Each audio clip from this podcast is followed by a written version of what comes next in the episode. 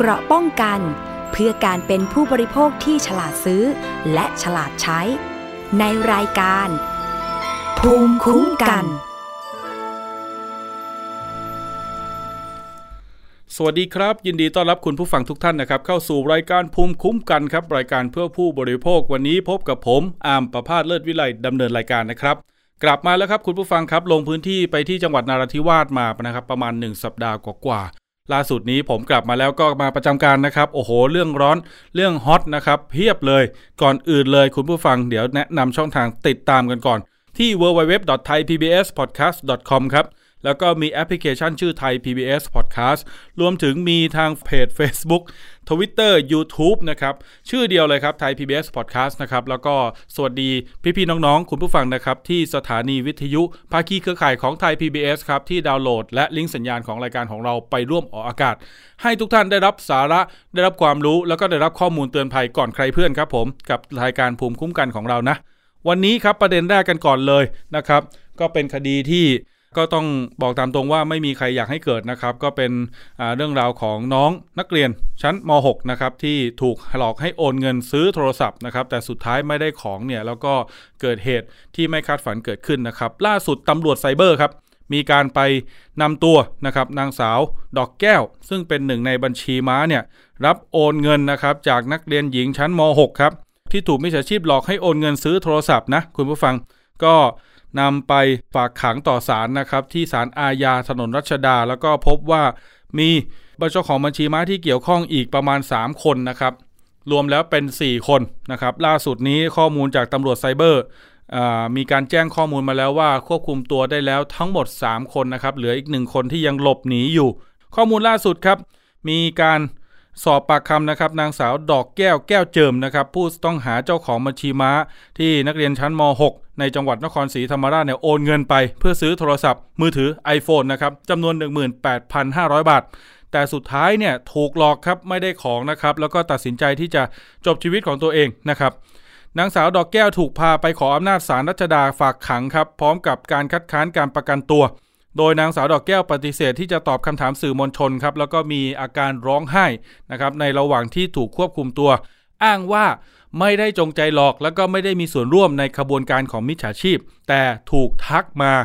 ให้เหมือนกับว่ารับจ้างเปิดบัญชีนะครับ แล้วก็จะให้เงินเนี่ยทางคนที่ทักมาบอกว่าจะให้เงินนางสาวดอกแก้ว 300 บาท ขอให้ส่งรูปบัตรประชาชนหน้าหลัง แล้วก็เอกสารส่วนตัวไปให้ทางแชท เธออ้างว่าได้ส่งไปนะครับ แล้วก็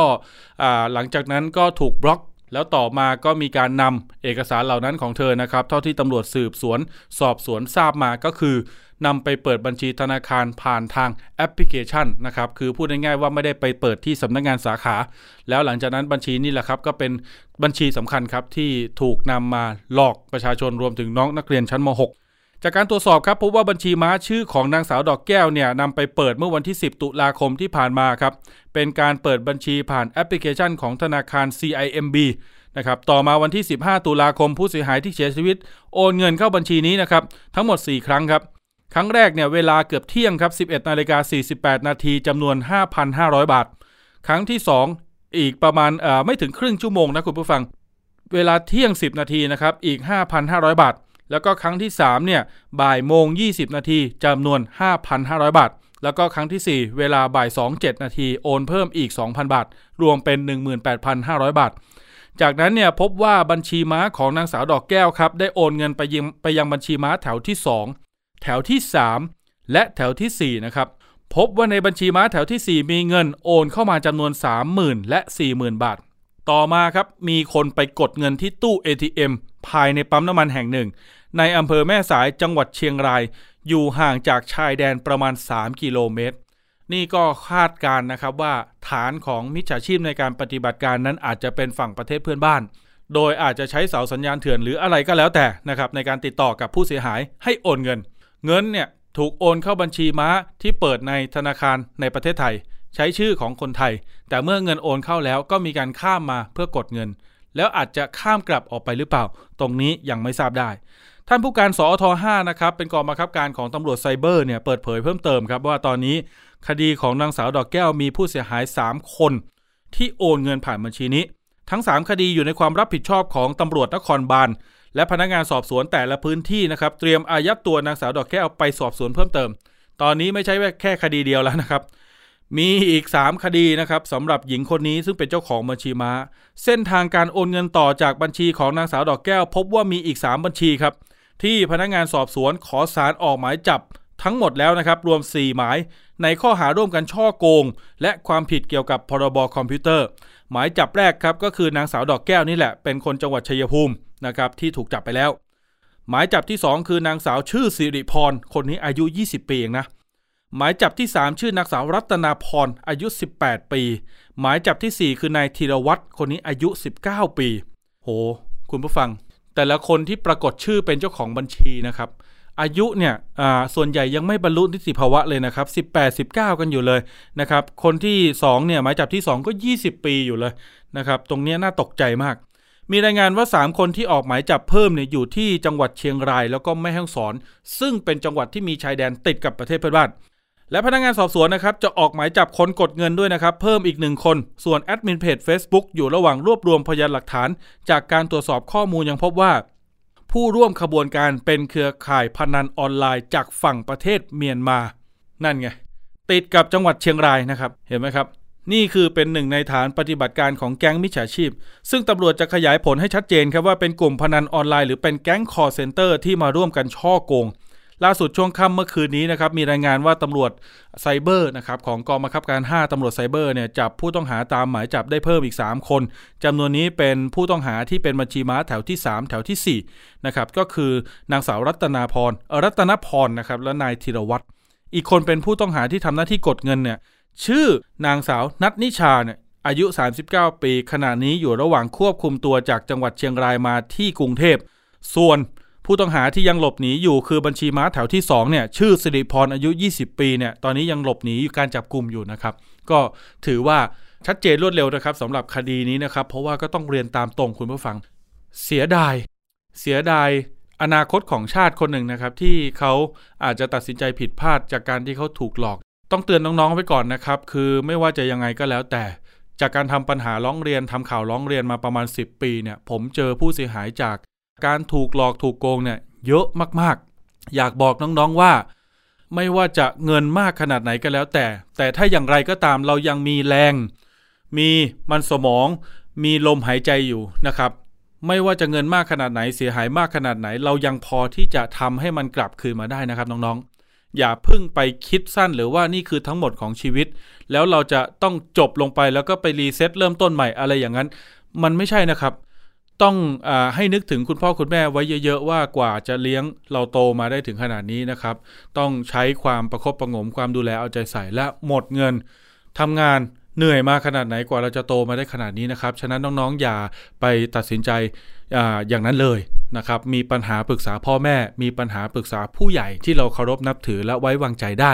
นะครับโดยเฉพาะพ่อแม่เนี่ยผมบอกตรงๆเลยครับสำคัญมากๆ แรก ๆ บางท่านอาจจะบ่นนิดหน่อย อย่าไปคิดมากครับนะครับอย่างไรก็ตามไม่มีใครรักเราเท่ากับคุณพ่อคุณแม่อีกแล้วนะครับสุดท้ายแล้วท่านนี่แหละก็จะมาเป็นคนที่ช่วยเราคิด คนที่ช่วยหาทางแก้ปัญหา อย่างหลายๆเคสที่ผ่านมาเห็นไหมครับคุณผู้ฟัง คดีที่มีน้องๆ นักศึกษามหาวิทยาลัย ไปเปิดวงเงิน ผ่อน iPhone ผ่อน iPad กับช็อปแห่งหนึ่ง ด้วยเขาเรียกว่าสินเชื่อของนักศึกษานะครับ แล้วก็ถูกมิจฉาชีพหลอกเอาของไปแล้วไม่ผ่อนต่อสุดท้ายน้องเนี่ยต้องมาผ่อนเอง เชื่อไหมครับมีเคสหนึ่งพอเขาไปบอกกับคุณแม่แล้วเนี่ย แม่เขาไม่แทบจะไม่บ่นไม่ไม่ว่าเลยนะครับ เข้าใจถึงความผิดพลาดว่าคนเรามันผิดพลาดกันได้นะครับ สุดท้ายคุณแม่ก็เข้ามาช่วยในการที่จะแจ้งความติดตามคดี เชื่อไหมครับ คดีนั้นคุณแม่สามารถรวบรวมผู้เสียหาย ไปช่วยน้องๆได้อีก 50-60 คนนะ นำไปสู่ทางออกในการที่จะไปยื่นเรื่องต่อหน่วยงานต่างๆ แม้ตอนนี้คดีมันยังไม่จบ แม้ตอนนี้ความเสียหายมันจะยังคงเกิดขึ้น และน้องๆ อาจจะต้องมารับผิดชอบ ผู้ปกครองอาจจะต้องมารับผิดชอบ แต่อย่างไรก็ตามครับ ตรงนี้มันก็เห็นชัดได้ดีกว่าว่าการแก้ไขปัญหาการขับเคลื่อนปัญหานั้นมันเป็นรูปธรรมที่ชัดเจนมากขึ้นนะครับน้องๆไม่ได้เดินอยู่คนเดียวนะครับฉะนั้นมีปัญหาปรึกษาผู้ปกครอง ล่าสุดนี้นะครับเดี๋ยวติดตามกันนะครับ ก็ได้ข่าวว่านางสาวดอกแก้วเนี่ยไม่ได้รับการประกันตัวนะครับ แล้วก็ถูกนำตัวเข้าไปยังเรือนจำทันทสถานหญิงกลางนะครับก็เดี๋ยวดูกันครับว่าคดีนี้สุดท้ายแล้วเนี่ยจะสามารถจับกลุ่มผู้ต้องหาได้ทั้งหมดหรือไม่ ก็ต้องขอแสดงความเสียใจกับครอบครัวของน้องม .6 ด้วยนะครับผม แต่อย่างไรก็ตามครับก็อยากฝากให้ทางสังคม ได้รับรู้รับทราบแล้วก็ระมัดระวังกันนะครับ ไม่ว่าจะอย่างไรก็แล้วแต่ ซื้อของถ้าเกิดซื้อที่ช็อปอาจจะแพงขึ้นมาหน่อย แต่ถ้าเกิดว่าในทางออนไลน์ไม่เห็นหน้าไม่เห็นตัวไม่เห็นสินค้า ราคามันถูกมาก หรือราคาปกตินี่แหละ บางทีดูน่าเชื่อถือก็อย่าไปเชื่อกันง่ายๆนะครับ อาจจะถูกหลอกมีมาหลายเคสแล้วนะครับผม เรื่องถัดไปครับที่กองบัญชาการตำรวจสอบสวนกลางถนนพหลโยธินครับหรือที่หลายคนจะรู้จักกันว่ากองปราบนะครับมีประชาชนกลุ่มหนึ่งครับนับสิบคนเลยครับ ไปแจ้งความกับตำรวจสอบสวนกลางครับ เขาบอกว่าเขาตกเป็นผู้เสียหายครับ คนกลุ่มนี้เป็นใครเขาบอกว่าเขาเป็นแฟนคลับของศิลปินชาวไทยนะครับ คือคุณเป๊กผลิตโชค ไปแจ้งความครับว่าเขาถูกกลุ่ม มีคนมาแฝงตัวเป็นแฟนคลับในกลุ่มศิลปินเนี่ยนะครับ แล้วก็มาชักชวนอ้างว่ามีโคต้านะครับมีโคต้าบัตรคอนเสิร์ตมีโคต้าสินค้าที่ระลึกนะครับของคุณเป๊กผลิตโชค ไปชวนให้แฟนคลับคนอื่นๆครับหลงเชื่อครับแล้วก็โอนเงินมาสั่งซื้อ มีนุชนะครับหรือแฟนคลับของคุณเป๊กผลิตโชคนะ คุณผู้ฟังบางท่านอาจจะไม่ทราบว่านุชคืออะไร นุชก็คือแฟนชื่อเรียกของกูแฟนคลับของคุณเป๊กนะจำนวนหนึ่งเนี่ยหลงเชื่อโอนเงินไปจองคนละพันห้าร้อยถึงห้าพันห้าร้อยบาท ต่างราคากันนะครับ ต่างเวลากันตามราคาแต่ที่นั่ง แต่เมื่อถึงกำหนดรับบัตรแล้วคู่กรณีขอเลื่อนหลายครั้งครับ จนสุดท้ายก็ไม่ได้รับบัตร เมื่อข้ามสัปดาห์มาจึงรวมตัวกันแจ้งความที่ศูนย์รับแจ้งความกองบัญชาการตำรวจสอบสวนกลาง เพราะคิดว่าน่าจะถูกหลอกแล้วแหละไม่ได้รับทั้งบัตรคอนเสิร์ตและเงินที่โอนไปแล้ว รวมความเสียหายจากบัตรคอนเสิร์ตทั้งหมดเนี่ยประมาณ 224,500 บาท ผู้เสียหายมาพร้อมกันมากกว่า 50 คน แบ่งเป็นกลุ่มที่โอนเงินซื้อบัตรคอนเสิร์ตกับกลุ่มที่โอนเงินซื้อน้ำหอมที่นำมาขายครึ่งราคานะครับที่ผ่านมาจัดเป็นสินค้า limited กลิ่นเฉพาะตัวของศิลปิน คือคุณเป๊กผลิตโชคนะครับทำให้มีการสั่งซื้อกันในหมู่แฟนคลับ เรื่องนี้อ่ามันแหม นะครับเขาติดตามด้วยความหลงรักด้วยความที่รู้สึกดีนะครับอยากจะสนับสนุนศิลปินนะครับแต่มาใช้ช่องทางตรงนี้เป็นช่องทางในการหาผลประโยชน์แฟนคลับเลยไม่โอเคครับแจ้งความเมื่อวานนี้เดี๋ยวไปคุยกับหนึ่งในแฟนคลับครับ คุณนุชสวัสดีครับ สวัสดีค่ะ คุณนุชครับ หญิงคนดังกล่าวนี่คือเขาเข้ามาอยู่ในกลุ่มของแฟนคลับได้ยังไงครับ พอทราบไหมครับ เท่าที่ทราบนะคะ พอดีว่าก็เป็นแฟนคลับที่ เข้าไปใหม่เหมือนกันอือฮึในในส่วนตัวนะคะ แต่ว่าผู้หญิงคนนี้จะค่อนข้างมีโปรไฟล์ที่ดี แล้วก็มักจะแสดงให้ให้ให้ทุกคนในในด้อมของเราเรียกด้อมแล้วกันครับอ่าในด้อมของเราเนี่ยค่ะ เห็นว่าเป็นคนที่มีธุรกิจอ่าหลายสิ่งมาก แล้วก็ค่อนข้างที่จะเข้าร่วมในกิจกรรมอย่างเช่น การ ซื้อของหรือว่าการทำโดเนทอะไรอย่างเงี้ยค่ะ มันเป็นศัพท์ของแฟนคลับนิดนึงอะนะคะ ก็ครับคือหมายถึงว่าจนจนจนเป็นที่รู้จักเหมือนเป็นการประชาสัมพันธ์ตัวเองให้เป็นที่รู้จักไปด้วยรวมถึง ก็ไปร่วมหน้างานไปเจอกับแฟนคลับหน้างานตามปกติ แล้วก็เหมือนสนิทกับแฟนคลับที่เป็นแฟนคลับที่ค่อนข้างมีชื่อเสียงของของของด้อมเราอะค่ะ ครับ ในในทางที่เขาเรียกกันก็เรียกว่าตีสนิทอะไรอย่างเงี้ยค่ะ แต่ว่าอ่าแล้วก็ยังกล่าวอ้างว่ารู้จักคนในวงในในหลากหลายวงการอะไรอย่างเงี้ยค่ะ ครับ คือเขาพยายามที่จะทำโปรไฟล์ว่าเออเนี่ยฉันมาหลายกิจกรรมของคุณเป็กผลิตโชคนะ ฉันใกล้ชิดใช่นะค่ะร่วมทุกนะครับกิจกรรมมีการค่ะมีการบริจาคด้วยเหรอครับโดเนทเนี่ย คือโดเนทคือจะเป็นการเหมือนร่วมทำกิจกรรมอย่างเช่น แบบจะทำ อาหารอ่าหรือว่าครับถ่ายหนังสือ ซึ่งจะเกี่ยวกับศิลปินของเราที่เรารักอะค่ะ ร่วมทำบุญแล้วก็ว่าอย่างนั้นคือใช่อืมใช่ค่ะเหมือนร่วมสมทบทุน แต่ว่าจะเป็นการเหมือนทำครั้งละเยอะๆ จนเป็นที่รู้จักว่า อ่าคนเนี้ยจะเป็นคนที่ทำนู่นทำนี่ให้กับให้กับด้อมเราเยอะมากเลยอ่าในปริมาณที่สูงกว่าแฟนคลับหลาย ๆ คนครับ พอเริ่ม เอ่อเขาเรียกว่าเป็นที่รู้จักเริ่มเป็นที่จับตามองในกลุ่มแฟนคลับด้วยกันแล้วเนี่ยอ่าสิ่งที่เขาค่ะเริ่มจะมาโปรโมทมากล่าวอ้างนี่มันคืออะไรฮะคือเขาเนี่ยจะจะเคยทำกิจกรรมนี้มาแล้วอะนะคะ เท่าเท่าเท่าที่ดูคือเขาจะเคยเปิดเอ่อขายตัวน้ำหอมนี่มาแล้วหนึ่งครั้งตอนที่เขามีโปรโมชั่นถ้าถ้าซื้อจำนวนมากครับจะได้รับแฟลิตภัณฑ์จากศิลปินโดยจากมือศิลปินโดยตรงอะค่ะ ซึ่ง มาพบภายหลังว่า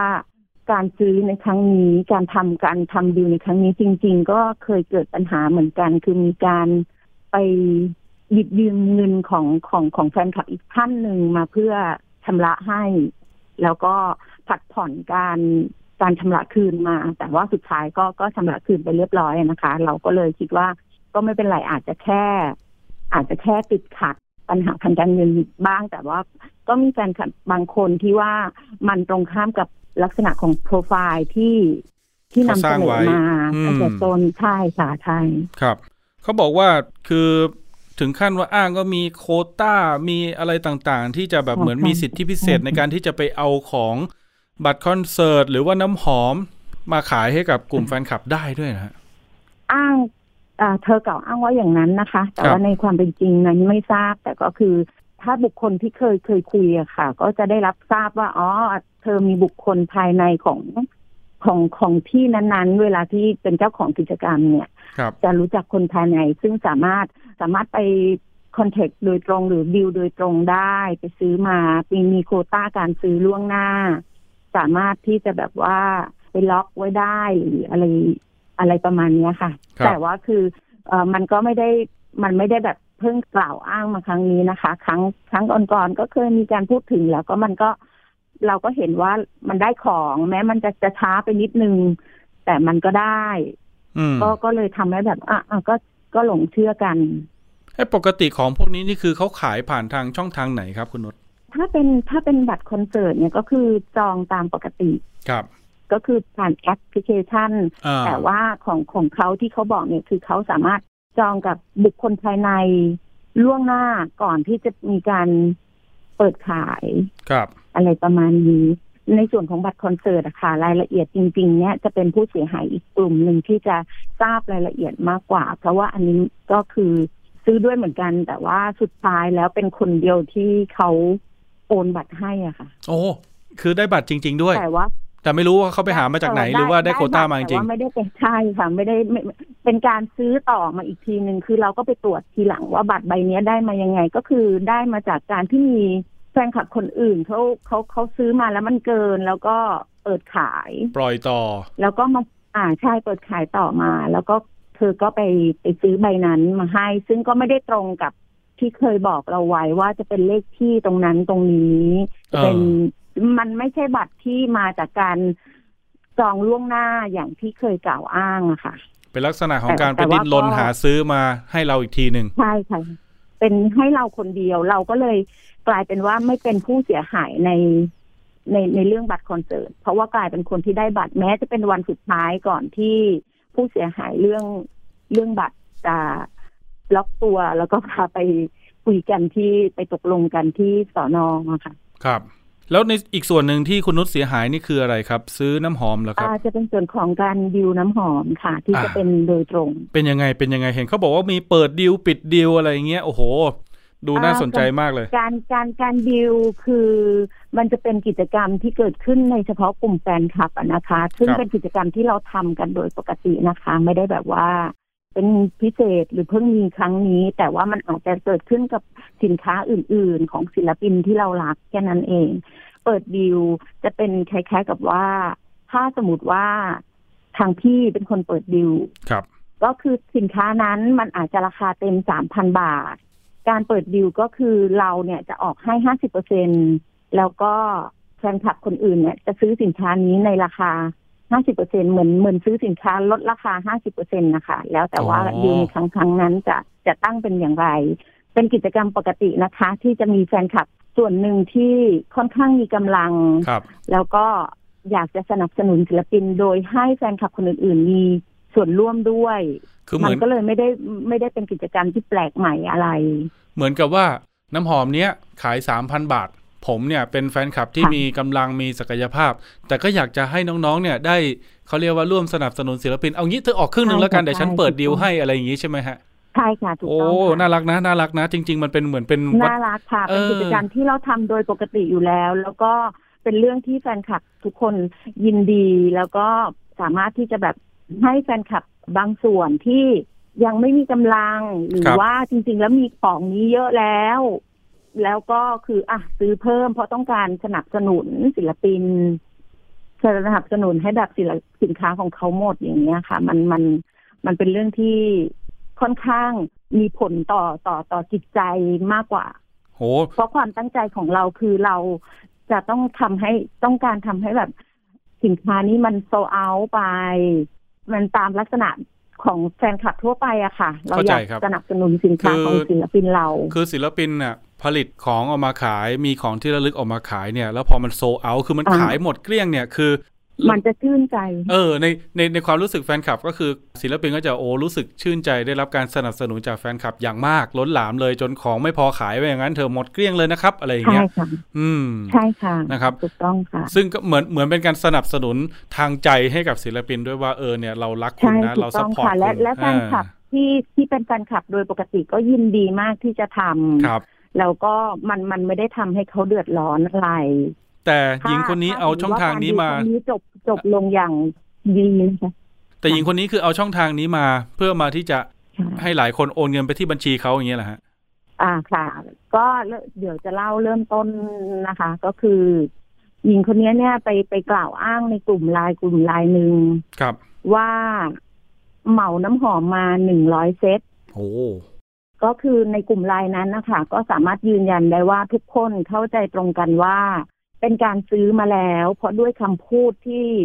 พูดว่าไปเหมาน้ำหอมมาหนึ่งร้อยเซตเราก็เข้าใจว่านั่นคือเป็นการไปซื้อมา แล้วก็ได้ของมาแล้ว หรือว่าอาจจะซื้อแล้วแล้วกำลังรอของใด ๆ ก็ตาม แล้วก็มีการถามย้ำไปว่าเออแล้วน้ำหอมในระบบตอนนี้เหลือเหลือเหลือกี่เซตแล้ว เธอก็ตอบกลับมาว่าเหลือห้าสิบเซต ก็คือ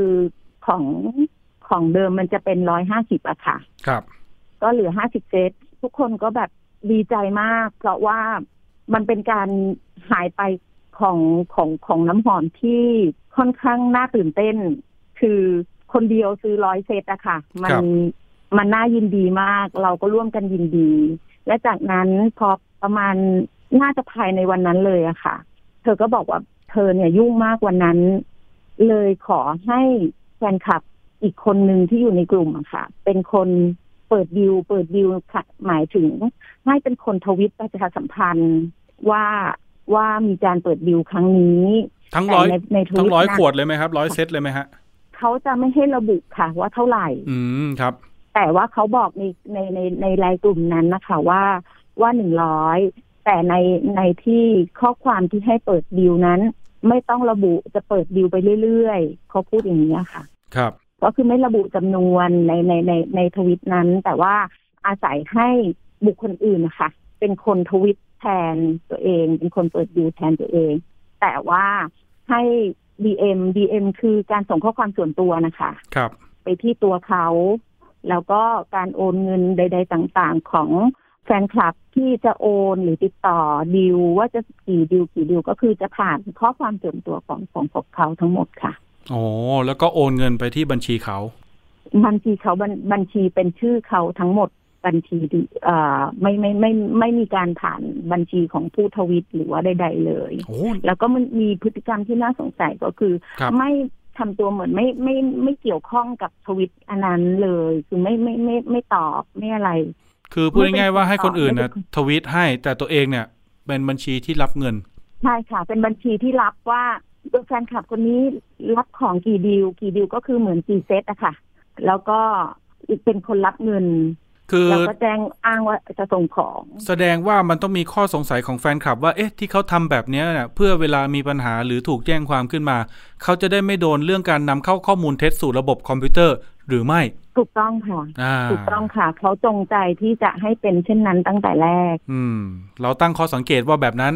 ใช่ค่ะอืมตั้งข้อสังเกตแล้วก็ค่อนข้างแบบว่าพฤติกรรมหลาย ๆ อย่างที่เขาคุยกับผู้ทวิตเนี่ยครับค่อนข้าง ค่อนข้างที่จะสังเกตมันเป็นในในไปในแนวทางนั้น แสดงว่าเหมือนแบบอ๋อฉันอยู่เฉยๆเงินมันก็มันเข้าบัญชีของฉันเอง ฉันไม่ได้เป็นหลอกใครหรือชวนใครนะคุณจะไปรับรู้รับทราบข่าวใช่จากตรงไหนหรือทวิตไหนมาก็แล้วแต่แต่อยู่ดีๆคุณโอนเงินมาบัญชีฉันอะไรอย่างนี้ว่าอย่างนั้น ใช่ แต่ว่าแต่ก็จะมีข้อข้อมูลในเรื่องการรับดิวอย่างเช่นครับรับสองดิวนะคะ แล้วก็คือ อ่า ให้โอนเงินเข้าบัญชีนี้ อะไรประมาณนี้คือทุกคนจะ ทุกคนที่เป็นผู้เสียหายแฟนคลับที่เป็นผู้เสียหายก็จะมีแชทอ่าแชทข้อความใด ๆ ต่าง ๆ พวกนี้ไว้ทั้งหมดแล้วครับแต่ว่าคือต้นตอของการทวิตกลับกลายเป็นว่าเหมือนพยายามไม่ไม่เข้าไปเกี่ยวข้องในตรงนั้น นี่แสดงว่าแต่ก็มีหลักฐานที่พิสูจน์ได้ค่ะว่า ว่าจริง ๆแล้วเขาเป็นคนให้คนอื่นเป็นคนเปิดให้ ครับประมาณนั้นในในในส่วนนั้นนะคะ มีคนเสียหายเยอะไหมครับคุณนุชครับจำนวนผู้เสียหายของการเปิดดิวน้ำหอมเนี่ยเราจะมาทราบภายหลังนะคะ เพราะตามที่แจ้งไปแต่ต้นว่าจำนวนดิวและจำนวนเงินมีแต่ผู้หญิงคนนี้เท่านั้นที่ที่ทราบว่ามันคือจำนวนเท่าไหร่ครับ เพราะว่าจะไม่มีบุคคลที่สองหรือว่าผู้ทวิตก็ไม่ทราบค่ะว่าว่าจำนวนดิวจริง ๆ แล้วมีเท่าไหร่อืมแล้วก็จำนวนเงินที่เข้ามีเท่าไหร่ ดังนั้น การสำรวจผู้เสียหายเกิดขึ้นภายหลังหลังจากที่เราพบว่ามันไม่มีการส่งของจริง หรือเราเริ่มมีเหตุสงสัยจากเหตุการณ์อื่น ๆ เช่นของบัตรคอนหรืออะไรอย่างเงี้ยครับเราก็เริ่มกำหนดจำนวนผู้เสียหาย โดยการให้ผู้เสียหายมาลงชื่อ จากการลงชื่อก็อาจจะมีส่วนหนึ่งที่ไม่ลงอะค่ะ แต่จากการลงชื่อจำนวนผู้เสียหายทั้งหมดคือหนึ่งร้อยสิบเก้าราย และโอ้โหเป็นน้ำหอม ทั้งสิ้นหนึ่งร้อยห้าสิบสี่ชุดร้อยห้าสิบสี่ชุดหนึ่งร้อยสิบเก้าราย ใช่ค่ะ อืม ใช่ค่ะทำให้ยิ่งค่อนยิ่งแน่ใจเลยว่า การซื้อของครั้งนี้จะไม่ไม่เกิดขึ้นจริง เนื่องจากว่าที่แจ้งไว้คือจะซื้อน้ำหอมมาแค่หนึ่งร้อยหนึ่งร้อยเซตอะค่ะ แต่เปิดอืมเปิดดีลไปทั้งหมดหนึ่งร้อยห้าสิบสี่เซต นี่รวมๆแล้วนี่และก็มูลค่าประมาณเท่าไหร่ครับคุณนุชครับเออหนึ่งร้อยห้าสิบสี่คูณหนึ่งพันห้าค่ะ อืม ก็สองแสน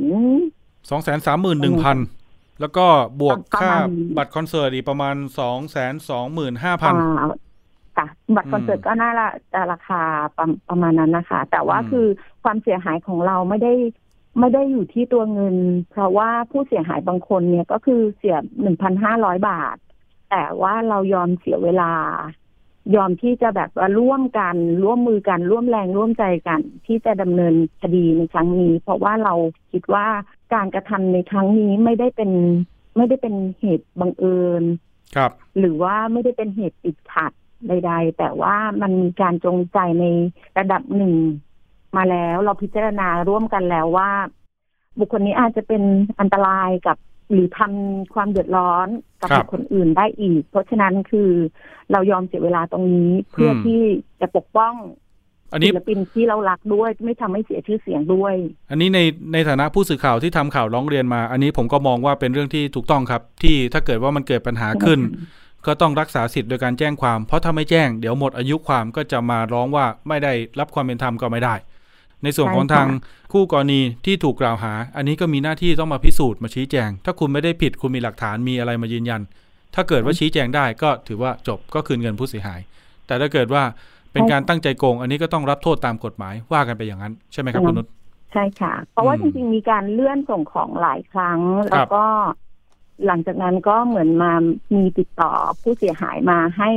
เอ่อว่าจะชำระเงินคืนชดใช้เงินคืนอะไรอย่างเงี้ยค่ะ สุดท้ายนี้แต่ว่ครับก็คือ แต่ก็ไม่คืน ก็มีการชำระคืน สุดท้ายนี้คุณเป็กผลิตโชค หรือทางต้นสังกัดได้ทราบเรื่องทราบปัญหาแล้วหรือยังครับคุณนุชตอนนี้ เราไม่สามารถที่จะติดต่อทางน้องได้โดยตรงอะนะคะ แต่ครัก็บผ่านผ่านๆกันมาอีกทีเท่าที่ทราบก็คือ ทางน้องรับทราบข้อมูลในระดับหนึ่งอืมแล้วก็ยินดีที่จะให้ทุกอย่างเป็นไปตามขั้นตอนทางกฎหมายโดยที่ ไม่ต้องแบบให้เราไปกังวลในเรื่องของชื่อเสียงของน้อง เพราะว่าในส่วนนี้น้องไม่มีส่วนเกี่ยวข้องเลยครับครับแล้วก็น้องไม่ยินดีมากที่จะทำให้แฟนคลับที่รักเขาด้วยใจจริง ต้องมาเสียหายกันแบบนี้ก็ให้เป็นเรื่องของทางคุณตำรวจครับดำเนินการไปใครผิดใครถูกก็ว่ากันไปตามกฎหมายโดยที่น้องไม่ไม่เคยให้ระงับหรือว่าอยาก มาห้ามไม่ให้เกิดข่าวหรือใด ๆ ทั้งสิ้นค่ะอืมทุกอย่างให้เป็นไปตามกฎหมายดำเนินการตามกฎหมายได้เลยค่ะโอ้อันนี้ต้องขอชื่นชมคุณเป็กเลยนะ แล้วก็ทีมงานนะครับ ที่ใช่ค่ะเข้าใจแฟนคลับนะ น้องจะเป็นห่วงอืมแฟนคลับ พอๆกับเท่ากับที่แฟนคลับรักน้องค่ะอืมแต่ก็คือน้องก็จะไม่ทราบว่าข้อมูลรายละเอียดจะเป็นอย่างไรแน่ แต่ว่าก็คือก็ขอให้เป็นหน้าที่ของทางคุณตำรวจเป็นคน เป็นคนจัดการเรื่องนี้จะดีกว่าเข้าสู่ระบบทางกฎหมาย มันจะได้แบบว่า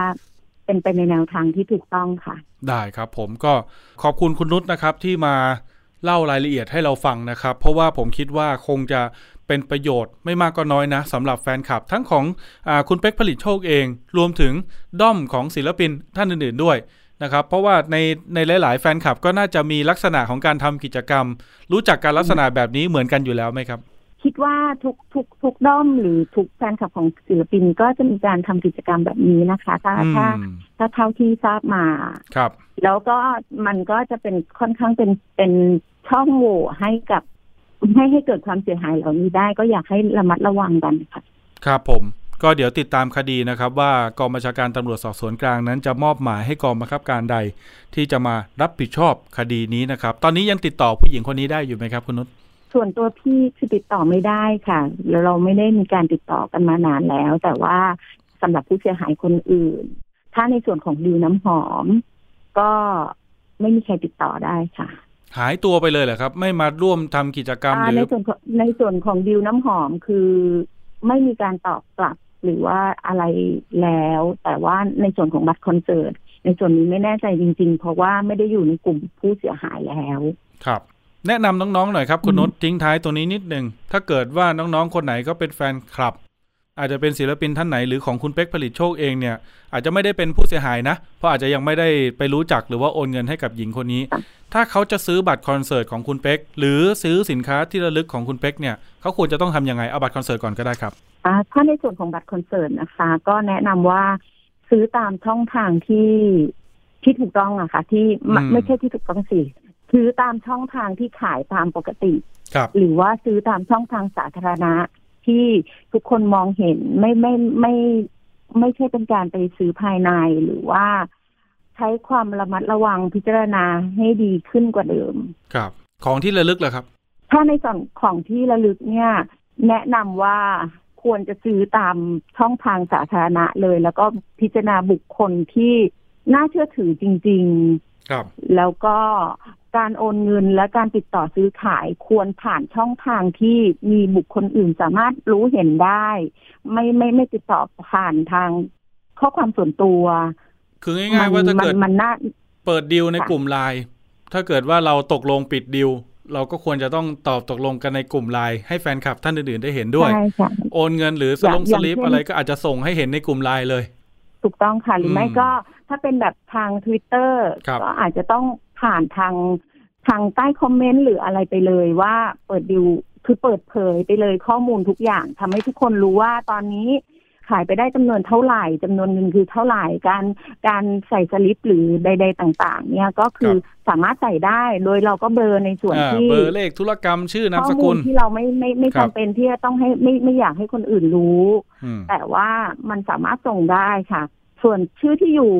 อันนั้นไปไปไปสามารถไปทางข้อความส่วนตัวได้ ครับ แต่หลักฐานการซื้อขายเข้าใจว่าควรอยู่ในช่องทางที่เปิดเผย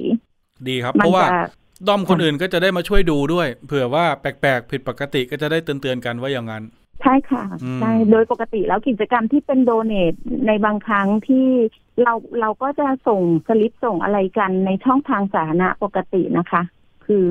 เพื่อความที่แบบ ทุกคนจะได้ทราบด้วยว่าจำนวนที่มันมันได้จริง ๆ คือเท่าไหร่ ครับ แล้วก็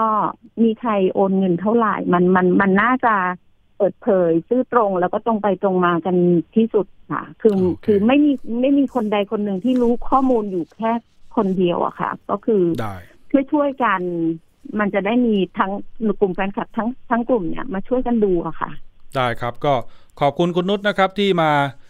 เตือนน้องๆนะครับมาให้รายละเอียดแล้วเดี๋ยวเราติดตามความคืบหน้ากันครับว่าคดีนี้จะมีการดำเนินการไปถึงขั้นตอนไหนอย่างไรนะครับ คุณนุชครับ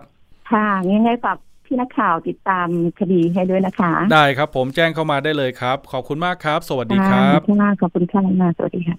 ครับ ก็เป็นหนึ่งในกลุ่มแฟนคลับของศิลปินนะครับ ที่บอกก็บอกตามตรงนะว่าโอ้โหพี่เป๊กผลิตโชคนี่คือฮอตจริง ๆ นะ แฟนคลับเขาเยอะมากนะครับ กลุ่มนุชเนี่ย อันเนี้ยคือพลังเยอะมาก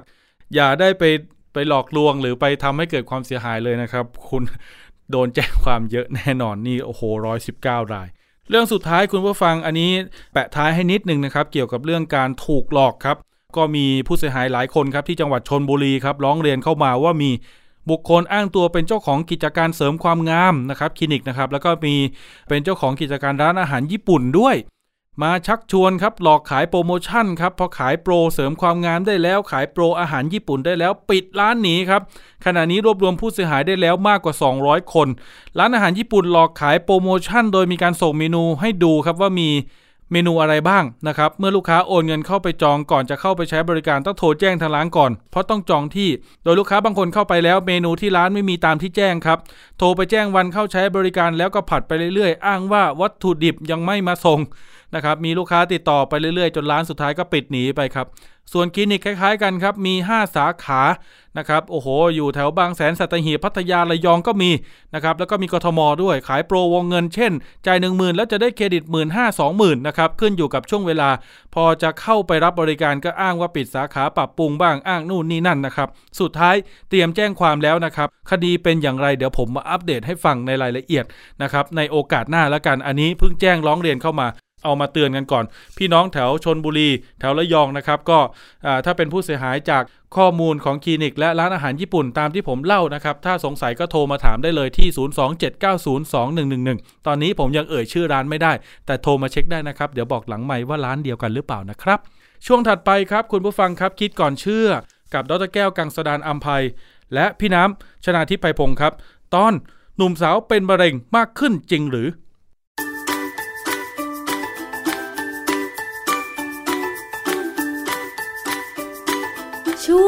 คิดก่อนเชื่อ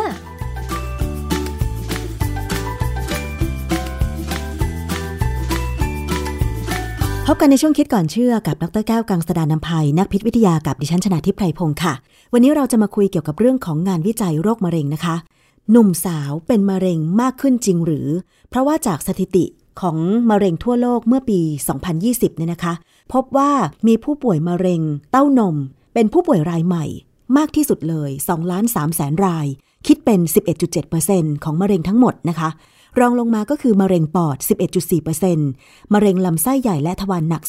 10%โดยมะเร็งปอดนั้นเป็นสาเหตุหลักของการเสียชีวิตด้วยโรคมะเร็ง คือประมาณ1ล้าน8แสนคนนะคะ ก็เสียชีวิตประมาณ 18%รองลงมาก็คือมะเร็งลำไส้และลำไส้ตรง 9.4%ต่อมาก็คือมะเร็งตับนะคะ ซึ่งเมื่อก่อนเนี่ยนะคะ โรคมะเร็งเกิดขึ้นเนี่ยในคนอายุมากกว่า 50 ปี แต่ว่าปัจจุบันมีงานวิจัยใหม่ค่ะ พบว่าผู้ที่พบว่าป่วยเป็นมะเร็งเนี่ยมีอายุน้อยกว่า 50 ปีแล้วด้วย เรื่องนี้เป็นอย่างไรและเราควรจะต้องมาทบทวนเกี่ยวกับวิธีการดำเนินชีวิต เพื่อป้องกันความเสี่ยง การเกิดโรคมะเร็งอย่างไร มาติดตามกับอาจารย์แก้วค่ะ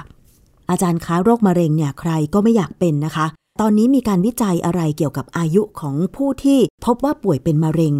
คือมันน่าประหลาดใจนะ ที่มีข่าว เพราะว่ามีผลการวิจัยออกมาว่า คนที่อายุน้อยกว่า 50เนี่ยเป็นมะเร็งเยอะขึ้น แต่เดิมเนี่ยเราเข้าใจว่าคนที่แก่แล้วเท่านั้นถึงมักจะเป็นมะเร็งนะเพราะว่ามะเร็งเนี่ยเขาเข้าใจว่าเซลล์ที่เปลี่ยนไปเนี่ยมันซ่อนอยู่มันซ่อนตัว เพราะว่าในถักการแล้วเนี่ยภูมิต้านทานของเราเนี่ยมันจะมีเม็ดเลือดขาว ที่ทำหน้าที่คอยตรวจว่าเซลล์ไหนเป็นเซลล์ปกติ เซลล์ไหนเป็นเซลล์มะเร็ง และถ้าเป็นเซลล์มะเร็งเนี่ยเม็ดเลือดขาวก็จะรวมกันจัดการนะดังนั้นเนี่ยในคนหนุ่มสาวภูมิต้านทานก็จะยังแข็งแรงอยู่นะถ้าเป็นคนที่กินอาหารดี ออกกำลังกายประจำอออยู่ในบ้านที่ดูดีปลอดภัยเนี่ยนะภูมิต้านทานก็มักจะดี เข้าใจอย่างนี้มาตลอดจนหลังๆเนี่ยถึงจะเริ่มมีการทำวิจัยแล้วพบว่าความจริงมันเปลี่ยนไป ผลการศึกษาล่าสุดเนี่ยเขาเป็นนักวิจัยนานาชาติเลยนำทีมโดยแพทย์จากมหาวิทยาลัยเอดินบะระของสหราชอาณาจักร กับนักวิจัยจากมหาวิทยาลัยเจ้อเจียงของจีน แต่ก็มีอเมริกันมีสวีเดนมีกรีซด้วยนะ เพราะว่าอะไรเพราะว่างานวิจัยเนี่ยเขาใช้ฐานข้อมูลสำคัญชื่อ Global Burden of Disease GBD ซึ่งเป็นโครงการในสถาบัน Institute for Health Metrics and Evaluation หรือสถาบันเพื่อการวัดและประเมินสุขภาพ สถาบันเนี่ยตั้งอยู่ที่มหาวิทยาลัยวอชิงตัน ในเมืองซีแอตเทิลรัฐวอชิงตัน ได้รับทุนสนับสนุนจากมูลนิธิของบิลเกตส์ที่เป็นเจ้าของ Microsoft บทความที่เขาตีพิมพ์เกี่ยวกับการที่พบว่าเด็กหนุ่มสาวเป็นมะเร็งมากขึ้นเนี่ยชื่อ แนวโน้มทั่วโลกของอุบัติการการเสียชีวิตความหนักหน่วง และปัจจัยเสี่ยงของมะเร็งระยะเริ่มแรกตั้งแต่ปี 1990 ถึง 2019 ตีพิมพ์ในวารสาร BMJ Oncology ปี 2023 การวิจัยเนี่ยเขาครอบคลุมประชากรทั่วโลกตั้งแต่วัย 14 ปีถึง 49 ปีใน 204 ประเทศ ค่ะ 204 ประเทศนี่ค่อนข้างเยอะนะคะอาจารย์ เยอะมากเยอะมหาศาล แล้วเป็นข้อมูลที่อ่านแล้วเศร้าใจนะ ยังไงคะ ถ้าคนเป็นมะเร็งมากขึ้น แล้วขณะที่ประเทศที่กำลังเข้าสู่วัยชราที่มีคนแก่เพิ่มขึ้นเนี่ย คนหนุ่มสาวตายไปแล้วใครจะเลี้ยงคนชรา อาจารย์คะเห็นบอกว่างานวิจัยชิ้นนี้เนี่ยใช้ฐานข้อมูลทางการแพทย์ที่เกี่ยวกับมะเร็งในอวัยวะต่างๆ ถึง 29 ชนิดเหรอคะอาจารย์ ตอนนี้มะเร็งมันขนาดนั้นเลยเหรอคะอาจารย์ทั่วร่างกาย 29 ชนิดนี่อะไรบ้างคะคือ 29 ชนิดเนี่ยเป็นอวัยวะที่สามารถจะกลับมาแบ่งเซลล์ได้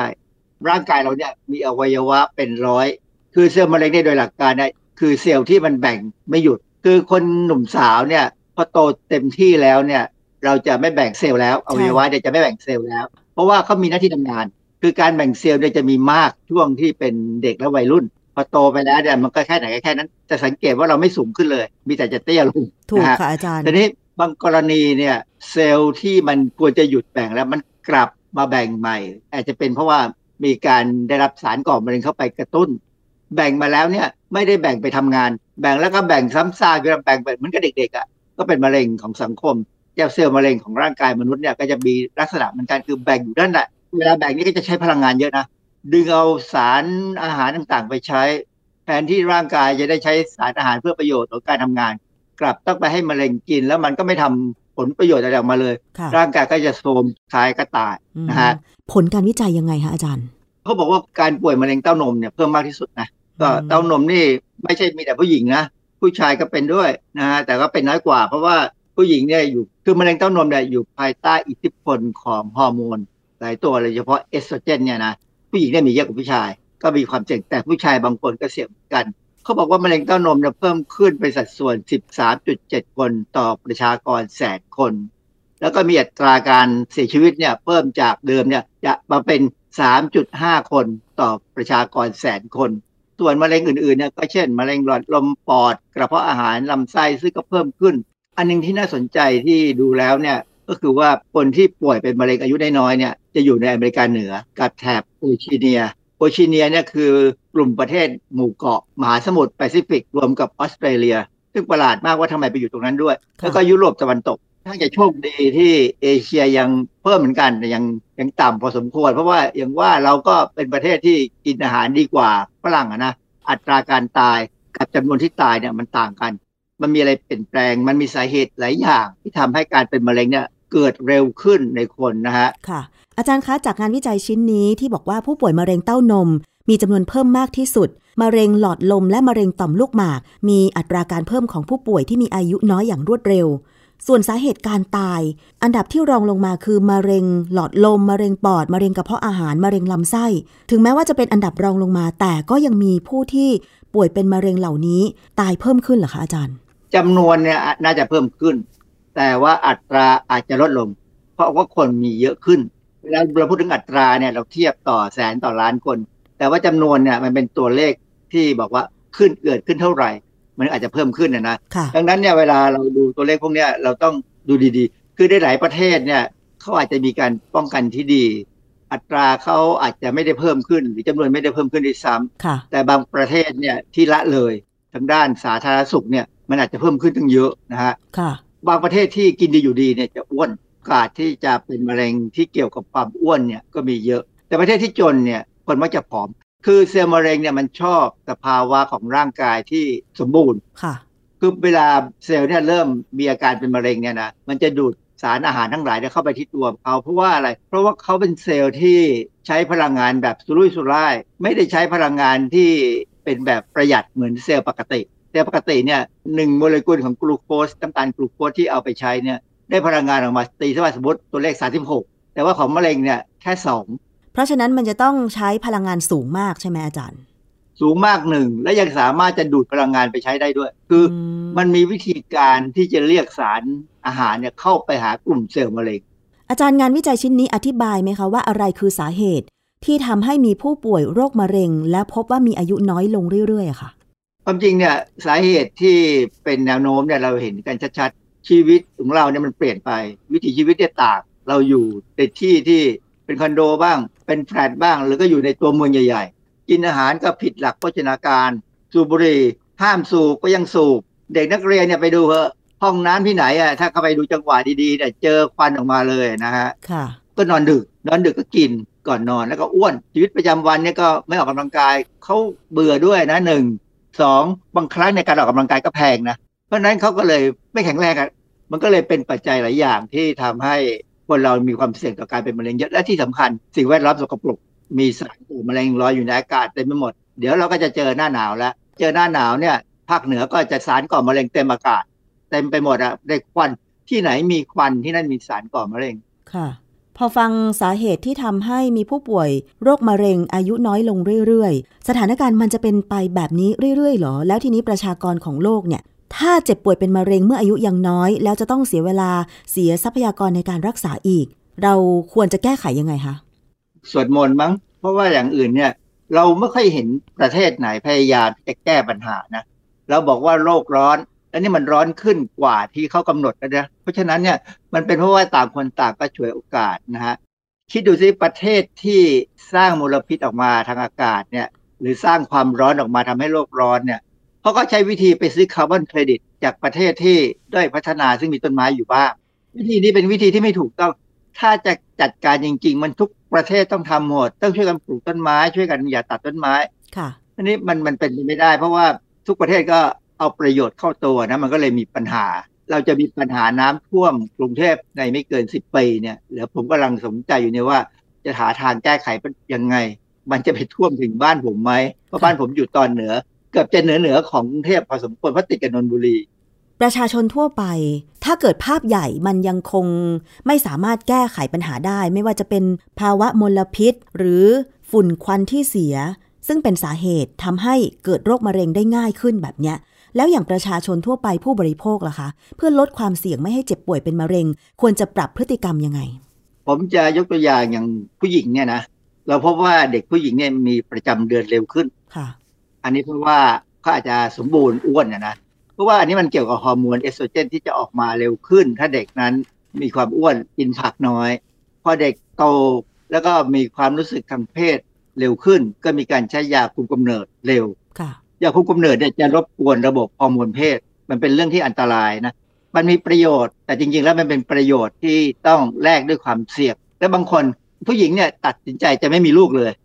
อันเนี้ย มันเป็นการที่กระบวนการของฮอร์โมนเพศหญิงไม่ครบวงจร กระบวนการของฮอร์โมนเพศหญิงจะครบวงจรได้ ก็ต้องมีโปรแลคตินออกมา เพราะว่าเป็นฮอร์โมนเกี่ยวกับการสร้างน้ำนมค่ะผู้หญิงที่ไม่มีลูกเนี่ยก็จะไม่มีโปรแลคตินก็จะไม่ครบ พวกนี้จะเริ่มเสี่ยงต่อการเป็นมะเร็งค่ะหรือบางคนเนี่ยมีลูกคนแรกเนี่ยอายุมากสายสี่สิบห้าสิบแต่ห้าสิบเนี่ยมีลูก อันนี้เซลล์เต้านมเนี่ยมันอยู่มานานแล้วมันมีโอกาสเสียหาย เพราะว่าเซลล์มันเริ่มเก่าค่ะ แต่ถ้าต้องแบ่งใหม่เพื่อสร้างน้ำนมเนี่ย การแบ่งก็จะมีการควบคุมที่ไม่แข็งแรงอะ่ะค่ะก็อาจจะทำให้มีโอกาสเกิดเป็นเซลล์มะเร็งได้ ดังนั้นเนี่ยอันนี้เด็กผู้หญิงก็จะเริ่มเสี่ยงเป็นมะเร็งเต้านมเนี่ยชัดเจนเลยว่ามากที่สุดที่มีการเพิ่มขึ้นในคนที่อายุต่ำกว่าห้าสิบค่ะ เพราะฉะนั้นพฤติกรรมของมนุษย์ที่เปลี่ยนแปลงไปก็เป็นปัจจัยที่เพิ่มโอกาสเสี่ยงในการป่วยเป็นโรคมะเร็งนั่นเอง แต่ว่าถึงแม้ว่ามีผู้ป่วยมะเร็งเพิ่มขึ้น อายุน้อยลง อัตราการตายจากมะเร็งก็ลดลงด้วย อันนี้จะถือว่าเป็นข้อดีไหมอาจารย์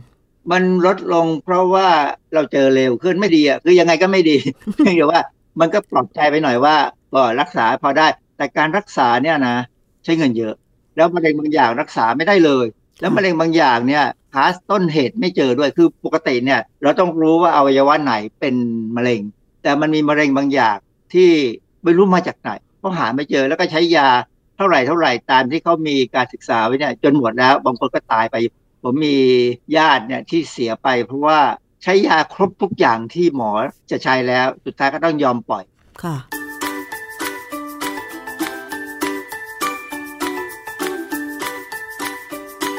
ชช่วงคิดก่อนเชื่อ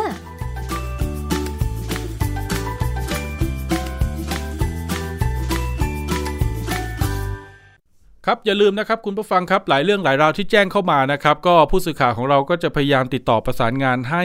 ทุกเรื่องนะครับ ถ้าสามารถที่จะทำได้แล้วก็เป็นคดีที่มีมูลนะครับ อย่างไรก็ตามถ้าเกิดว่าท่านไหนเสียหายสงสัย หรือต้องการคำปรึกษาใด ๆ ก็แล้วแต่นะครับ อย่ารอให้เกิดปัญหาหรือรอให้ปัญหาลุกลามครับโทรมาหากันก่อนได้นะครับมีนักข่าวมีนักกฎหมายคอยคุยกับท่านให้คำปรึกษากับท่าน เบอร์เดียวเลยครับ